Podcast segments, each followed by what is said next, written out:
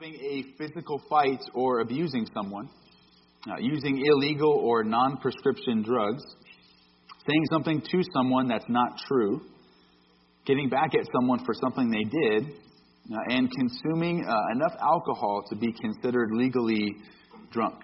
So uh, there was no statistical difference between uh, those who, who claimed to follow Christ and those who uh, said they did not follow Christ uh, among those 10 areas of their lives. Uh, the only activity that was less common among Christians was uh, actually recycling, which was 68% to 79%. So, so, how do we make sense of statistics like this? Uh, that, that in this poll, in this study, it shows that, that Christians act and behave the same way as, as non Christians. How do, we, how do we interpret that data? Because should that be the case? Uh, should, there, should there be a difference between uh, the way that Christians conduct themselves and the way the world conducts themselves? Yeah, absolutely. So, so how do we make sense of this? Well, uh, Jesus himself said in, in Matthew 7 that, there, uh, that not everybody who, who claims to follow him or claims to know him truly does.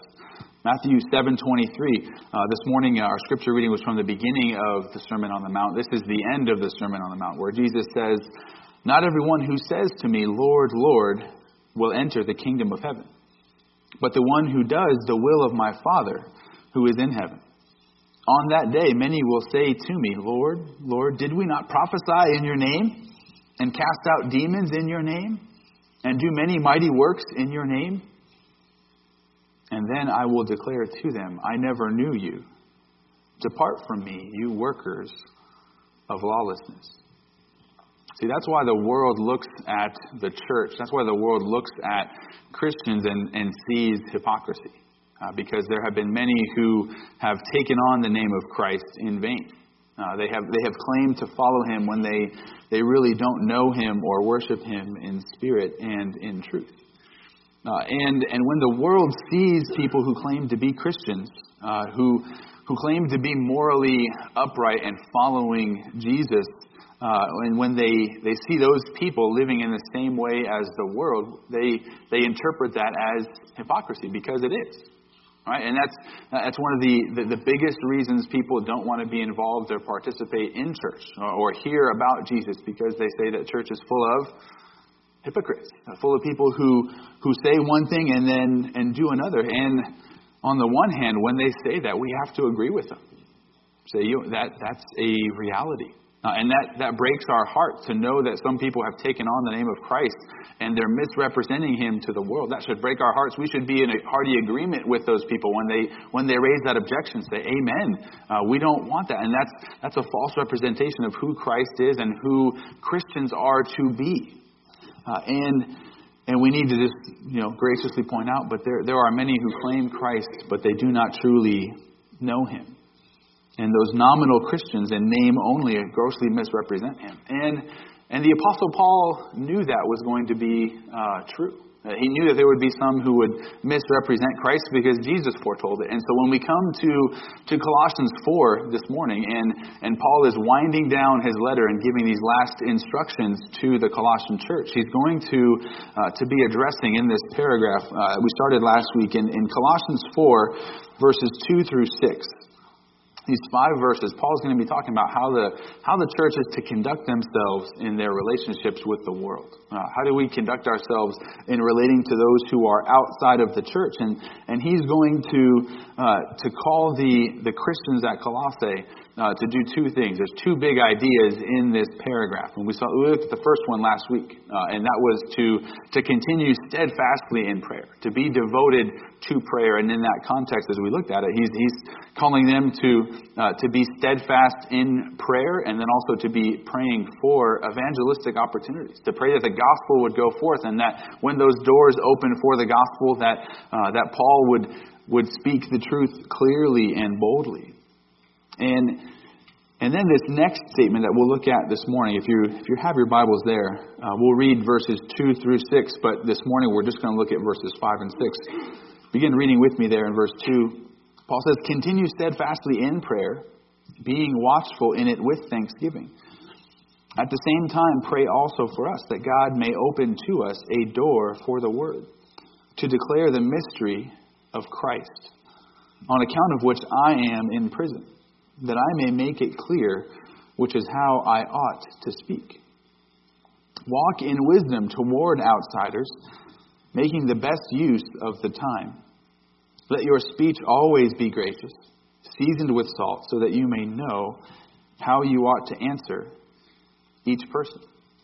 so he's going to give these, these instructions concerning how they are to, to interact with outsiders, as we see in this, in this verse today. And, and similar to what we saw last week, there's just one big idea in what we're going to talk about. There's one command issued, uh, one imperative in verses 5 and 6, and that's for them to walk in wisdom towards those who are outsiders. Uh, and then uh, after that, Paul is going to explain what that looks like. What does it look like to, to walk in, in wisdom? And he's going to emphasize two specific ways uh, on how the Colossians could do that. But let's look first uh, at the big idea. Now, if you have your, your outlines, you can follow along. Uh, the command would be to, to walk in wisdom in your relationship with those outside the church.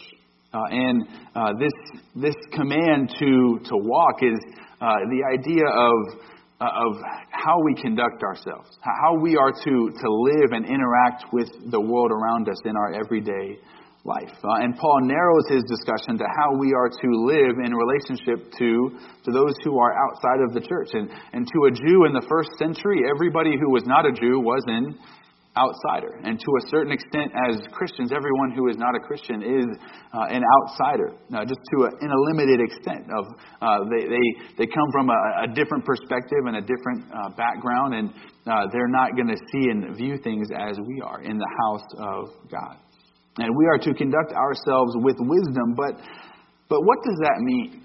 Right? You can say that, you know, conduct yourself wisely, but what does that truly look like? And, uh, and it's amazing when we, when we zoom out and take a bird's eye view of Colossians, of seeing uh, the type of uh, emphasis that Paul places on wisdom in this letter. If you, if you, if you turn back with me to, to the, the beginning of Colossians, chapter 1, verse 9, Paul's going to pray for the Colossians to be filled with wisdom.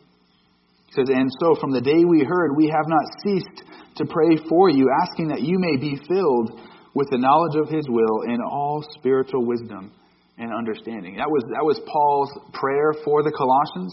Uh, and then if you go to the end of chapter 28, or chapter 1, verse 28, Paul says, Him we proclaim, speaking of Christ, warning everyone and teaching everyone with all wisdom, that we may present everyone mature in Christ. So Paul is saying the focus of his ministry was to, to teach and admonish everybody in, in wisdom. Right? And then Paul describes his ministry that way, and then in Colossians 3, he's going to call the Colossians to do exactly what he was doing. Look at verse 16 in Colossians 3. He says, Let the word of Christ dwell in you richly, teaching and admonishing one another in all wisdom, singing psalms and hymns and spiritual songs with thankfulness in your hearts to God. So what Paul Paul's ministry consisted of now he says, "Hey Colossians, your ministry should consist of that very same practice of teaching and admonishing one another in all wisdom." Now, if you look at the end of chapter 2, verse 23, that the the false teaching, the legalism that was present in the Colossian church, which is the reason that Paul is writing this letter. Now, the, the, legalism of the false teachers had an appearance of wisdom, but it, in and of itself, it was totally empty and void of any power to transform the human heart. You can give people rules, and parents, you know that. It, as you give kids rules, does that transform their desires and their hearts? No, it helps them keep it within the, the, the boundaries, so to speak, but do they break those boundaries? Yeah, like how frequently? All the time. Uh, so that's what Paul is saying to the Colossians. All of the, the these man-made rules that you have established have no, they are of no value in stopping the indulgence of the flesh. Uh, wisdom has a, a, has a huge import here in uh, this letter to the Colossians, and, and we need to understand all of the other verses on wisdom in light of one verse in the very center of the book, and that's chapter two, verse three, where he says, "In whom." Speaking of Christ, in Christ are hidden all the treasures of wisdom and knowledge. So, if all wisdom and all knowledge are hidden in Christ, if we want wisdom, who should we turn to? Jesus. We, we, we look to Him, we pray to Him, asking uh, for Him to lead us, to guide us. We, we study His Word, trying to understand His character, His conduct. Uh, if we want wisdom, we look to Christ. All wisdom is hidden in him. But then again, what is, what is wisdom? What do we mean when we say wisdom and, and to walk in wisdom? Well, wisdom can simply be explained. It's the, the skill of being able to form and execute the correct plan to gain the desired results. So it's basically saying, what do I need to do in this situation? Uh, how do I accomplish it? And then asking, is that the best way to accomplish it? If this is my goal, what's the best way for me to get there? That's what wisdom is. Uh, and and you can be wise in doing evil. Right? That's what the world is. Right? They're, they're very good and skilled at doing evil. They, they desire sin, say, hey, that's my goal. What's the best way for me to sin and to achieve sin? Uh, the world around us is great at that. They are wise in evil, but we are called uh, to a different kind of wisdom, a godly wisdom. In Proverbs, what's the beginning of wisdom? Talk to me. Yeah, the fear of the Lord. Uh, and uh, as Christians, uh, our biblical wisdom is very different. Biblical wisdom means that our end goal is always to glorify Christ. Not, not to get what we want, to put to, but to glorify our great God and Savior. Uh, and then, uh, if that's my goal, then how do I? How does God want me to carry that out in this situation? That's what biblical wisdom calls for and looks like. Uh, and so we are called to, to walk in wisdom towards those who are outside of the church. But again, let's also talk specifics. What does that look like? What does it mean to, to walk in wisdom? And what, is, what does the Bible teach us in how to interact with those who are unbelievers around us? Well, this is, this is not an exhaustive list, uh, but here's, here's some six that I came up with. Number one, and this is, would be an all encompassing, is we are called to be above reproach. Uh, we are called to, to not have anything that an unbeliever can, can grab a hold of and pull us down with uh, and at the same time profane the name of Christ. This is uh, expressly stated that, that elders and deacons, uh, you can see this in 1 Timothy 3 and Titus 1, they are called to be the, the, the biggest qualification of, of a leader within the church, of a pastor, of an elder, is that they are above reproach. Because you don't want somebody leading in, in uh, a church who the world looks at and says, hey, why is that guy up there leading these people? And look at all of this sin in his life. Why would we want to listen to him? Uh, we don't want uh, leaders to be, uh, I guess, to be able to be under attack and for the world to have legitimate concerns about a Christian leader. So leaders uh, are called to be above reproach. And then every believer, you look at Titus 2, verses 1 through 10, where uh, Paul uh, goes and, and, lists out, hey, so older, older men, older women, younger women, uh, younger men, bond servants. He lists through all of these categories and he's going to call them to a certain conduct. And then with each uh, conduct, each command that he gives them, there's going to be a gospel motivation so that the name of Christ is not profaned, so that the doctrine of God is adorned, it's, it's made attractive to the world. That's why, that's what holy living does. And first and foremost, we are called to be above reproach in the eyes of the world. Secondly, we are called to be evangelistic. Now, that even though you know, we want to live a holy life and then we want to bring the gospel to them. We see that in the Great Commission, Matthew 28, verses 18 through 20. We, we see that in uh, the end of the passage that we had in our scripture reading today that we are to be salt and light. Right? We are to, to do our good deeds and good works before men so that who gets the glory?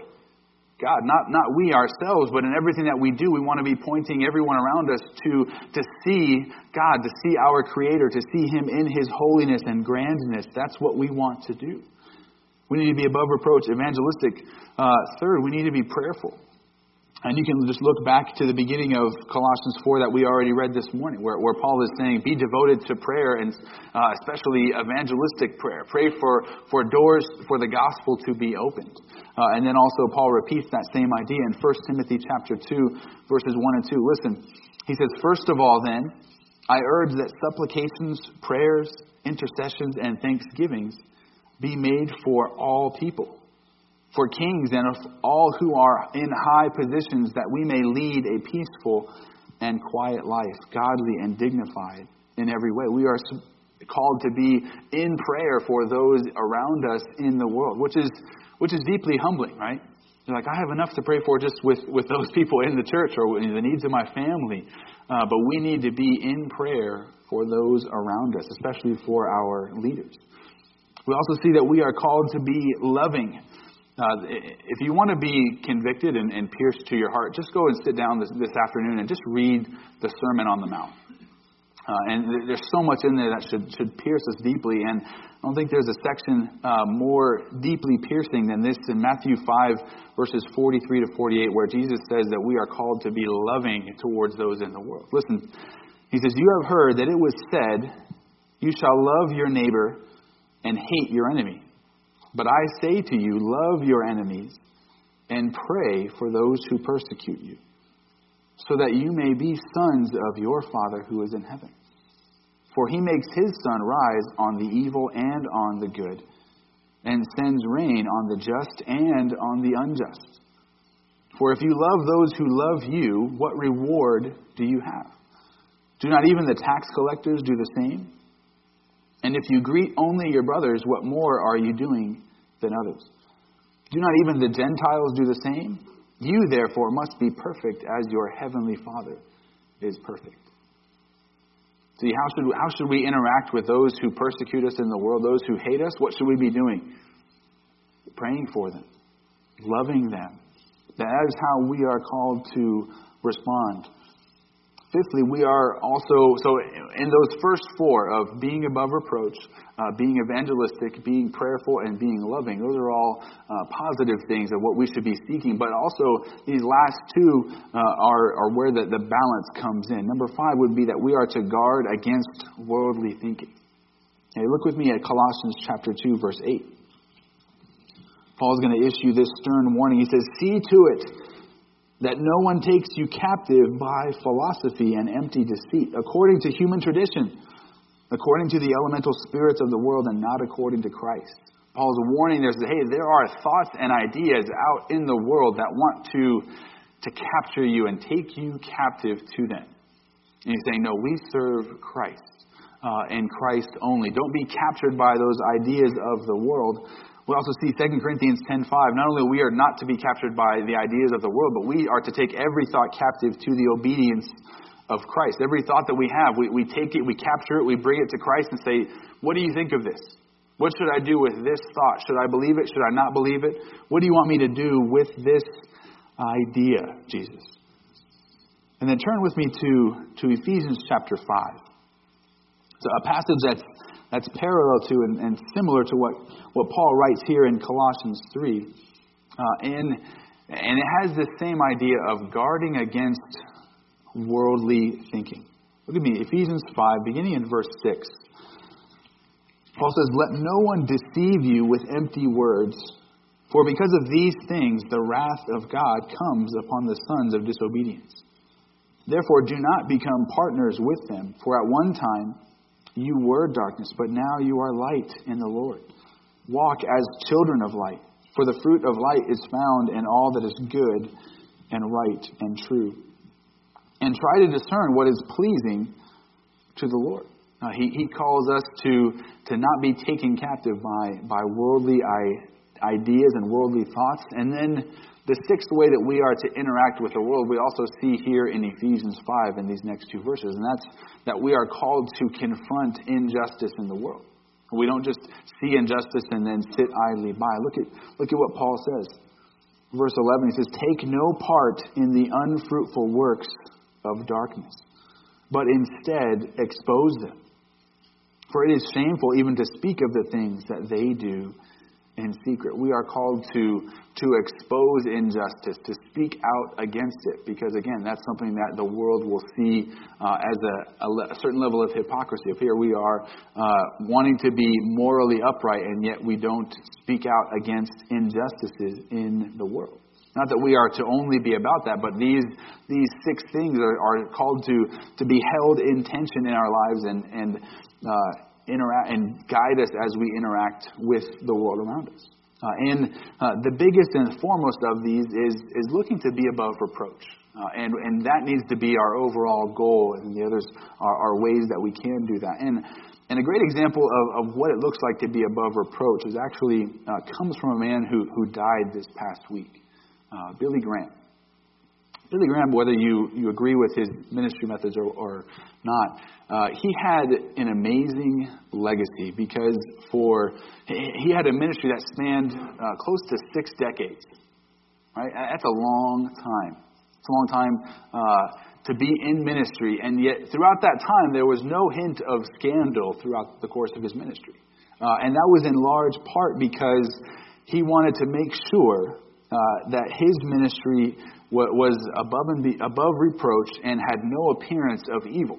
So in, in 1948, at the very beginning of his ministry, he uh, and his ministry partners, his ministry team, were in Modesto. Uh, and they were in the middle of some meetings, and they were talking about what some temptations of evangelists and evangelism uh, faced that day uh, at that time. Uh, and they came up with, with principles that would guide the integrity of their ministry. Uh, and they called it later on the, the Modesto Manifesto. Uh, and, and here's what Billy Graham writes uh, of that in his own autobiography. He says, The first point on our combined list was money. He says, Nearly all evangelists at that time, including us, were supported by love offerings taken at the meetings. The temptation to wring as much money as possible out of an audience, often with strong emotional appeals, was too great for some evangelists. In addition, there was little or no accountability for finances. It was a system that was easy to abuse and, and led to the charge that evangelists were in it only for the money. I have been drawing a salary from uh, YFC, which is Youth for Christ, and turning all offerings from YFC meetings over to YFC committees. But now, independent efforts in a, a citywide campaigns required separate finances. In Modesto, we determined to do all we could to avoid financial abuses and to downplay the offering and depend as much as possible on money raised by local committee in advance. He says, hey, my ministry is not going to, to be susceptible to financial fraud or financial abuse. And to make sure that we can't even be accused of that, they, they set those things in order. The second item that they, that they discussed and came to a conviction about was uh, the danger of sexual immorality. He says, We all knew of evangelists who had fallen into immorality while separated from their families by travel, and we pledged among ourselves to avoid any situation that would have even the appearance of compromise or suspicion. From that day on, I did not travel, meet, or eat alone with a woman other than my wife. We determined that the Apostle Paul's mandate to the young pastor Timothy would be ours as well. Flee youthful lusts. 2 Timothy 2.22. Uh, it's amazing. There's a, a, big stir right now about uh, what's known as the, the Pence rule. Right, a Vice President Pence saying he's not going to, to meet uh, alone with women just for the sake of being above reproach. Well, well, long before that was the Pence rule, that was the Billy Graham rule. That was his practice because he didn't want to even be accused or be able to be accused of any impropriety with a woman. Uh, he says their third concern was the tendency of many evangelists to carry on their work apart from the local church or even to criticize local pastors and churches openly and scathingly. Says, hey, we're not going to, to as a parachurch ministry, it's easy for, uh, for parachurch uh, organizations to criticize the local church and say, well, the church isn't doing this. And he says, hey, we're not going to we're not to do that. We're going to work in support with the local church. And then the fourth issue uh, was publicity. At that time, it was easy uh, when you'd have these big meetings to to puff up the numbers a little bit. Uh, you wanted to get noticed in the newspapers, and uh, you would you could be dishonest about how many people were there. And he says, "Hey, you know what? Uh, I never want to to puff up the numbers. And if if we have a disagreement uh, with a newspaper on how those numbers are reported, we we won't uh, we won't make a big deal of it. We, we're going to to make sure uh, that it's, it's not all about the numbers. It's not all about money." Uh, and those things are going to be, be secondary because Billy Graham and his ministry sought to be above reproach in everything that they did. Uh, and you know what? They were successful in. Uh, again, of having six decades of ministry without a hint of scandal, I would say that, uh, that that's good. And you notice uh, with the passing of Billy Graham, almost nobody had anything bad to, to say about him. Uh, everybody was saying he was a man of, of integrity, and uh, they, were, they were praising him as, as a man of God. And that's what we are called to strive for here of what would people say about us in the community? What would people say about us at our funeral? Are we men and women of integrity? Uh, do we bear the name of Christ uh, well, or do we do we profane His name? Have we taken it in vain? You know, as the third commandment in the Old Testament, oftentimes we think of it just as don't speak the name of God lightly, and I think it's intending that. But how much more when we when we call ourselves Christians, who name whose name do we bear? Christ. As soon as you claim to be a Christian, it's like you have Christ's name stamped on your forehead, and everywhere that you go, everywhere that every time the world sees you, who are they seeing? Who are they they believing that they're interacting with? someone who is a follower of Christ. So we need to, to take that seriously and not take his name in vain. And we all need to strive for that here. But eh, as we as we are walking in wisdom toward outsiders, there's there's two two extremes that we need to avoid. And it's easy for us to swing from one or the other. Well, number one would be one extreme would be the, the monastic extreme uh, of we we run and hide and separate ourselves. We become monks uh, and we don't interact with the world, right? Uh, we just want to go and live a holy life uh, between us and the Lord. And you're like, hey, that, that sounds admirable, but we're not able to fulfill the Great Commission in that. Uh, it, it's impossible to fulfill the Great Commission when you're alone and by yourself. So one extreme is the monastic extreme, where we go and isolate ourselves, and the other extreme would be the the nominal extreme, which is what I mentioned earlier, where people just uh, become uh, Christians in name only, uh, that they are no different from the world. And you are a Christian because that's the, the name that you bear, but you have you act and believe everything that the world uh, preaches, uh, and there, there's no difference. And what we are called to do is walk in in wisdom. We need to be above reproach, but also evangelistic. We need to be praying for them and loving toward them, even when they are persecuting us. And at the same time, we need to be on guard against the world's ideas. Uh, and we need to speak out against the injustices of our time. That's what we are called to. That's how we will be salt and light in this world around us. Uh, and each of us may, may be tempted to swing to uh, one of those extremes or at different times and in different ways. Uh, and which one are you? Which one do you find yourself most likely to do? To, to isolate yourself? Uh, and if you look around and you have absolutely no friends outside of the church, or you don't know anybody in your neighborhood or at your workplace, you may be more prone to, to swinging to that monastic extreme of, of isolation. Uh, and another way, uh, others of you might be more prone to, to swinging into uh, the world's way of thinking, and, and, you just are a Christian in name only, but not truly following Christ, of denying yourself, taking up your cross, and following Him each and every day. Uh, and, and we need to, to avoid both of those extremes and be anchored by the Word of God. Rather than a pendulum swinging back and forth, we want to be a, a plumb line.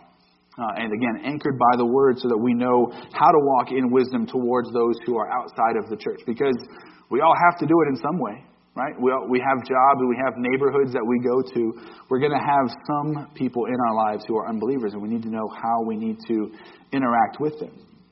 So Paul issues this this big idea, this overarching command of walk in wisdom. And then he's going to give uh, two ways of emphasis on this. And it's not exhaustive of this is the only way that you interact with unbelievers, but uh, the first way he's going to give is at the end of verse 5. So if you turn back over to, to Colossians,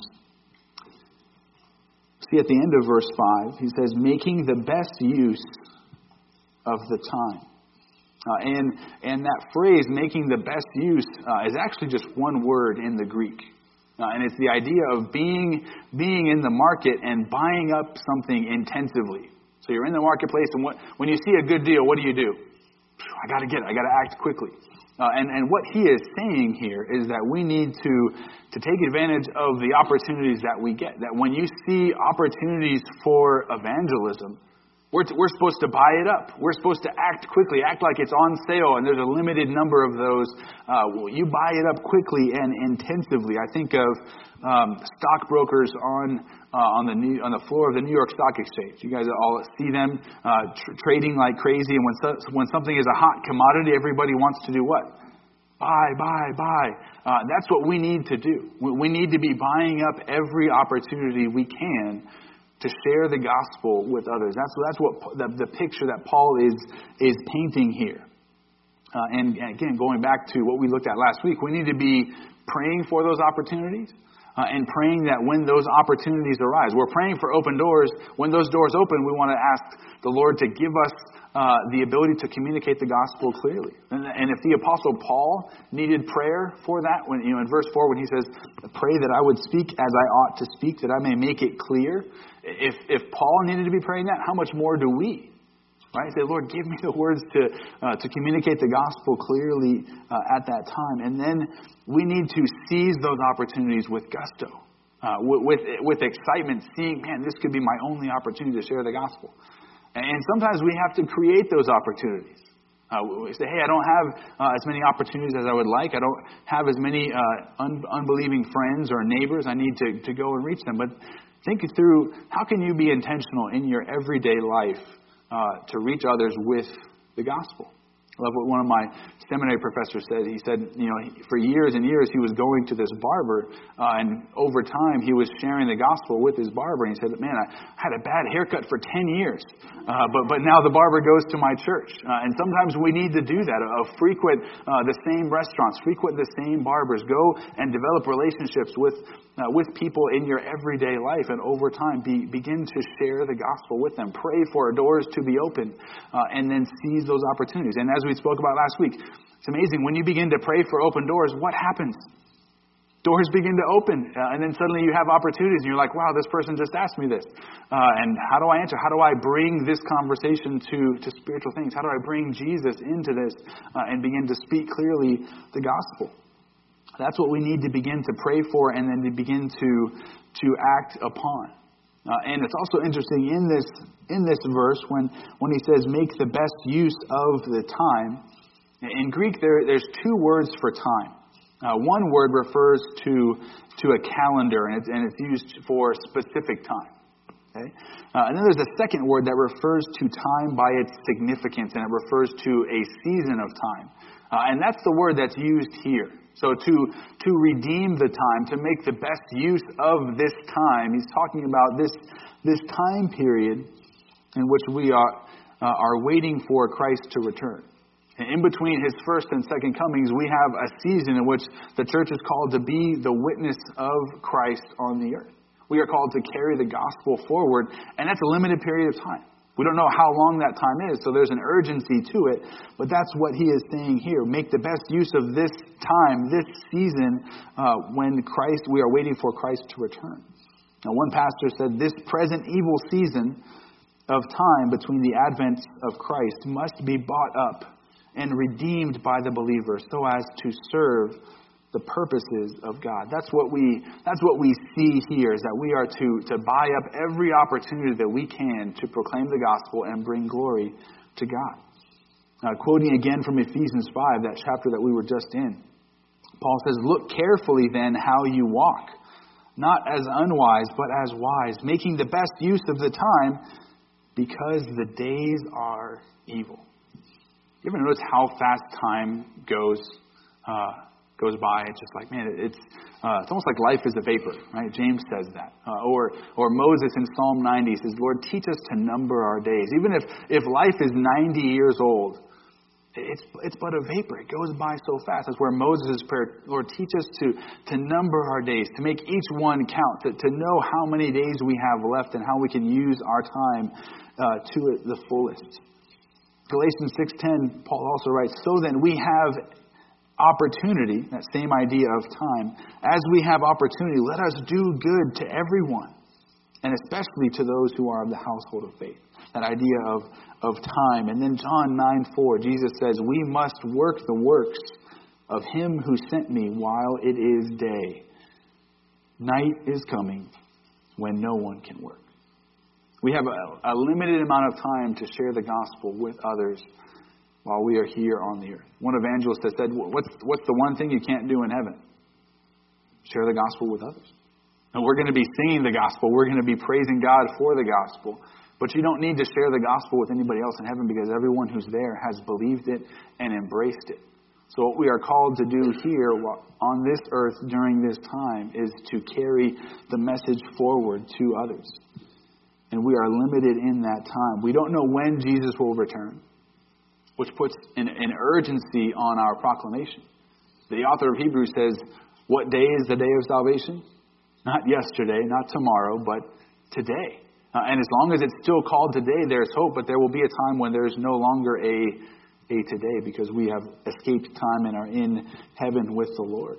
Uh, there was always an urgency to what Paul preached and proclaimed. Listen to Acts 17:30 uh, of him saying, "Hey, now that now that Christ has gone, as we wait for his return, we are called to, to bring everybody to repentance and faith. Acts 17, verse 30 and 31, he says, The times of ignorance God overlooked, but now he commands all people everywhere to repent because he has fixed a day on which he will judge the world in righteousness by a man whom he has appointed, and of this he has given assurance to all by raising him from the dead. How do we know that Jesus is God's appointed man, God's appointed judge to judge the earth? Because God raised him from the dead.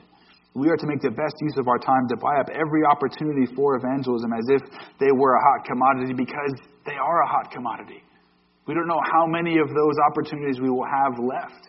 We don't know how long we will live. We don't know how long those around us will live. We don't know when Christ will return. There is an urgency to our gospel proclamation. Uh, so we must look for ways to step out into our neighborhoods, into our community, into the city of Meridian. How can, how can you make an impact upon your neighbors and reach them for Christ and sharing the gospel with them? That's what it looks like to make the best use of our time.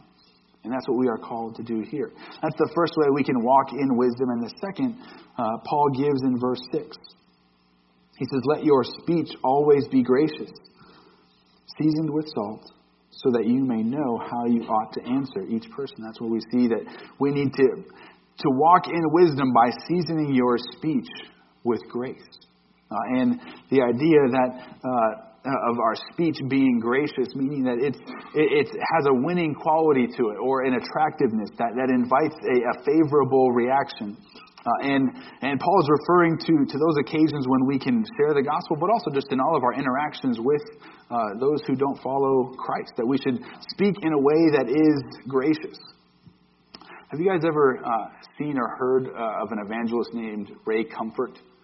Uh, so he, he does uh, these, these just street evangelism, evangelism, and he uses what his, his evangelism technique, is. he calls it the way of the masters. He points people to the Ten Commandments to show them that they've broken God's law and stand as a sinner before God and, and face his judgment. And it's, it's amazing what he does. And he has this really cool Australian accent. I won't try and mimic it here uh, because I'll just sound really silly. But, but it's amazing what he says to people because he'll, he'll run through this list of questions of, uh, so, you know, are you, uh, have you ever used the name of God in vain? You know, have you ever stolen? Have you ever been angry with somebody and wanted to kill them? Have you ever looked on a person with lust? Have you ever uh, lied?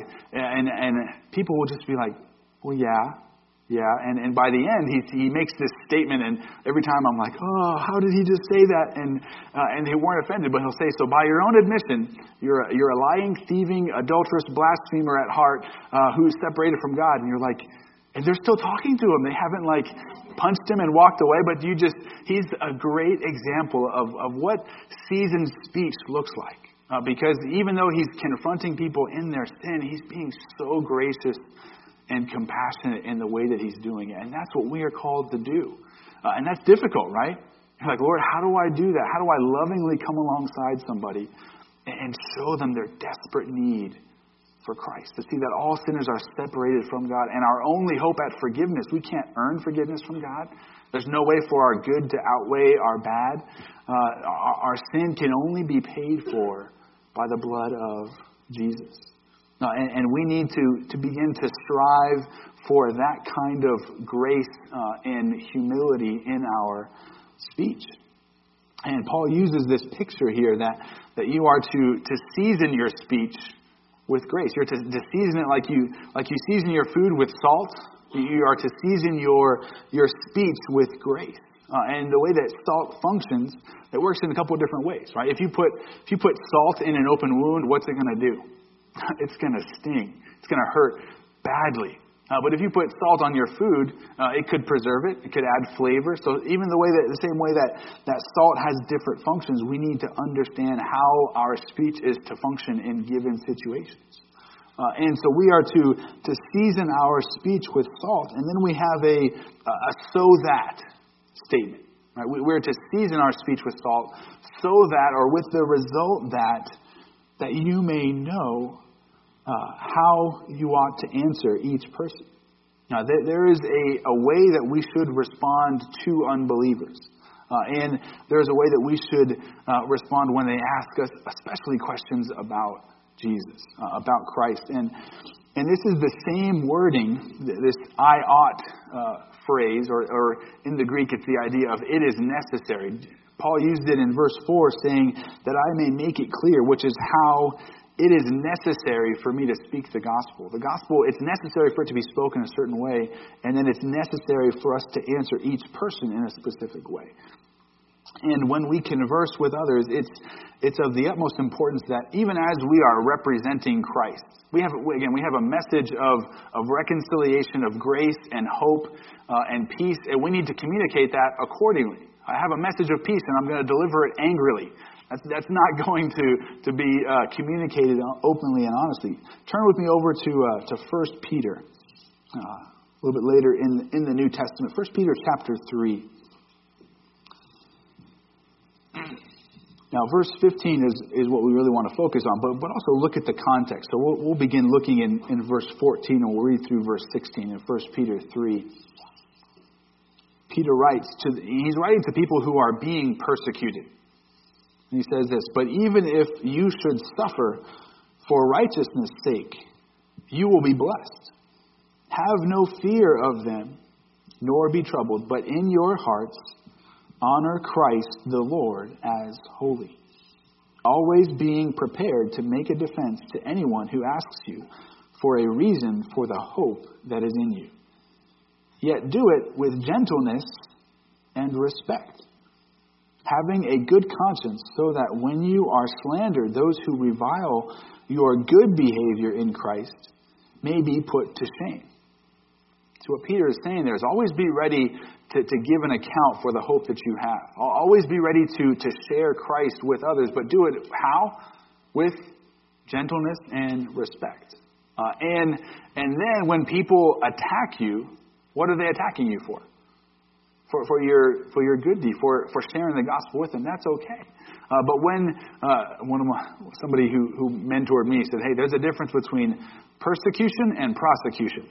Uh, one you deserve and the other uh, you don't deserve. And we need to make sure that as we're, as we're carrying forth this message, we're, we may be persecuted, but we're not deservingly being prosecuted for our own conduct uh, and for sinning against others. We need to go with grace, with compassion, with patience, and we need to be careful about the words that we use. Because uh, in the same way that, that a hammer is an object that can be used as a tool or as a weapon, right? you can use it to build something or to, to, to hurt somebody, uh, or in the same way that a fire can provide heat uh, and energy, and today's one of those days where like I need that fireplace on uh, in my house. Uh, a fire can also consume uh, in a devastating fashion. Uh, and Scripture says, what about the human tongue? That it is a fire, that it is able to, uh, to be used in a multitude of ways. It can bless God and praise God, or it can be used to, to tear down men. Uh, it can uh, distinguish us from others, uh, especially as we speak with grace, or it can make us worse than others in the world when we tear other people down and attack them. Uh, and we need to make sure that our speech is, is seasoned with salt. Uh, and uh, did you notice that there are, there are two exact numbers in that verse in Colossians? What, what are the two exact numbers? Always and each. Okay? Uh, always means uh, what? Always. Yeah. Are there any? Is there any exception clause? Hey, speak, speak graciously and kindly with this person, except if they don't do that to you. Then, that, then you get the get out of get out of sin free card, uh, and you can uh, just speak however you want. No, always means always. That we are to always speak graciously and compassionately with others. And then the, the second exact number that we see is is each. That we need to know how to respond to each person which makes it really difficult, which requires wisdom. We always like cookie cutter approaches, right? When, when somebody says this, I can respond in this way all the time. But that doesn't require any wisdom. It doesn't give any room for individual circumstances and cases. But what Paul is saying here is that we need to, to understand each person, where they're coming from, what their objections are, what questions they're asking, uh, what, what's the circumstances of the conversation. Is this a good time to speak in this way? Should I hold back? Uh, each individual conversation requires wisdom. Uh, and the, the emphasis here is not a, not a cookie cutter approach, but a, but a specialized individual approach to, to speaking with others. Uh, and in our, in our growth, growth groups uh, during the week, we have been working to, to memorize how to share the gospel with others. Because as 1 Peter 3 says, if we're going to, to be ready to give an account for the hope that's in us, what do we have to know? How to give an account. We need to know the gospel so that we can share the gospel. And so we're, we're memorizing uh, how to present the gospel to others, and we're looking at memory verses and, and the flow of the gospel, but we need to look at that as part of our preparation, but not all of the preparation. Uh, because it's not just about reciting these, these verses and these words, it's about how are we going to share with this person. And we need to begin to see that everything that you do as a Christian is preparing you to share the gospel and minister to others. So, what do I mean by that? How is everything that you do? Well, every time you come on Sunday morning and you fellowship with God's people and you hear the word proclaimed, uh, and uh, during the week when you uh, read the Bible on your own, when you go to the Lord in prayer, when you study and memorize God's Word and meditate upon it. All of those things work on you as an individual. All of those things prepare you as an ambassador, as a messenger of Christ, as an evangelist, to go and share the gospel with others. Uh, the gospel always goes forth as the Word of God through the people of God which means that we all are God's instrument to carry the gospel forward. And if the gospel is going to go forth to your neighbors, who's it going to go through? You. You have to internalize it and be ready to, to share. It's got to make an impact upon your life if you're going to be convinced that other people need it.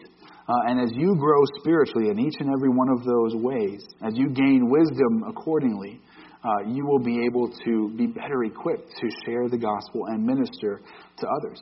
I was uh, in in seminary. I was told by one of my professors says you are being prepared now to minister to people you don't know yet. It's kind of amazing to think about, right? So, how, how is God preparing me now? How is God preparing you now to minister to people you've never met? And God does that in so many ways, right? The, uh, all, all of the, the difficult experiences of your life, whether someone's been, been sinning against you, whether you have experienced tragedy in your life when you've gone through difficult circumstances and the Lord's brought you through those. Uh, we see in the, the uh, I think it's 2 Corinthians 1 of, of, Paul says, now you can give hope uh, as those who have received hope. That God has given you hope and now you can pass that along to others. Uh, and all of the experiences that you have in your life, God has brought those into your life so that you might use those for His glory and the advancement of the gospel. Everything, everything that has come to pass in your life, God is preparing you again to, to minister to people that you don't know who they are, where they are, when they, the Lord might use that, but you are being prepared. Uh, which, which brings a whole new outlook on the way that I read my Bible, the way that I memorize Scripture. Lord, I want to be a vessel, an instrument in your hands, ready to be used by you.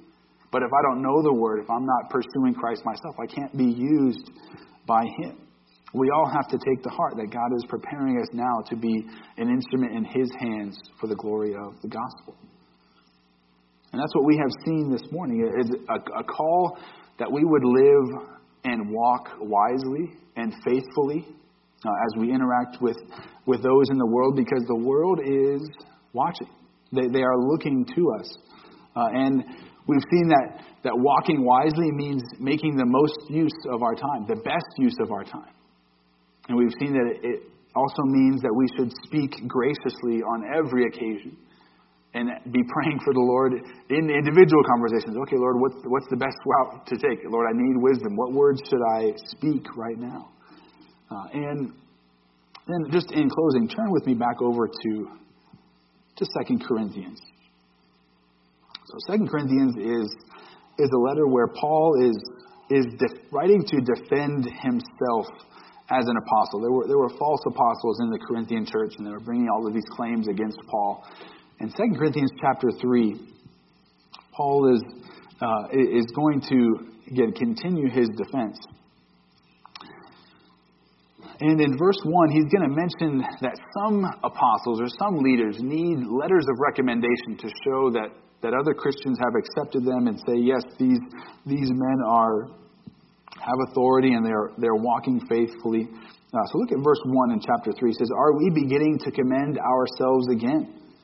Or do we need, as some do, letters of recommendation to you or from you? Uh, so he, he mentions these letters of recommendation, but then he makes a bold claim in verses 2 and 3.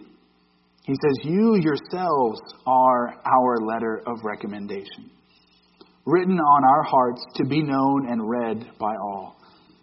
And you show that you are a letter from Christ, delivered by us, written not with ink, but with the Spirit of the living God, not on tablets of stone, but on tablets of human hearts. Paul's saying, I don't need a letter of recommendation because you are my letter of recommendation. The, the transformed life of the Corinthians, he says, they need to just look at you and see that, that the gospel that I proclaim is validated because of how it's transformed your life. That, that's what Paul is, is saying. And as we go out into the world each and every week, there will be few unbelievers who will have, have read about Christ in the Bible, but they will be reading you each and every day to find out who Jesus is and what he is like.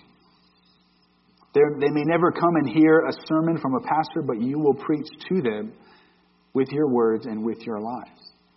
That is what you are called to do, and that's a reality. Again, as soon as you take the name of Christ, you are an ambassador, a witness for Him. One pastor uh, was once asked how he accomplished so much in his church, and he said, Well, I, I preach on Sundays, and 400 of my church members go and preach every day. That's how he got so much done in his church. And, and that, is, that is the heart of what we want to be here at Ambassador. Uh, we, we, we chose that name because we wanted all of us to see ourselves as ambassadors for Christ. You remember what I preached on our, our launch Sunday of 2 Corinthians 5.20, therefore we are ambassadors for Christ. Uh, we, we beg you on behalf of God, be reconciled, on behalf of Christ, be reconciled to God. Uh, we see, need to see ourselves as his message bearers. Uh, and if we've been given a message, uh, does a good ambassador change the message that he's been given? Does a good ambassador refuse to proclaim the message that he's been entrusted with? No, he has to, or he has to answer to who? The king that he represents. Uh, and I pray that in our community, here in Meridian, in our neighborhoods, that we would have that same reputation. That people would see us and say, wow, how is this church reaching so many people? Because, uh, not because of me, but because each and every one of us is going forth as an ambassador, as a message bearer for Christ, that we might reach the lost in Meridian, in the Treasure Valley, and beyond. That's our goal. That's my prayer. And may we pray together to that end now.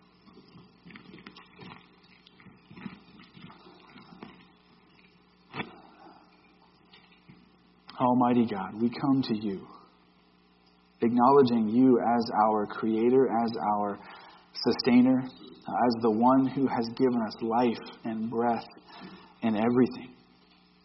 And Lord, we also acknowledge that you are now calling all people everywhere to, to turn from our sins and to turn in faith to Christ, the one whom you have resurrected, the one whom you have appointed as judge and savior over all.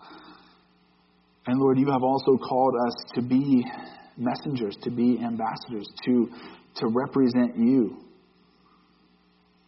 Lord, I pray that you would help us to do that well.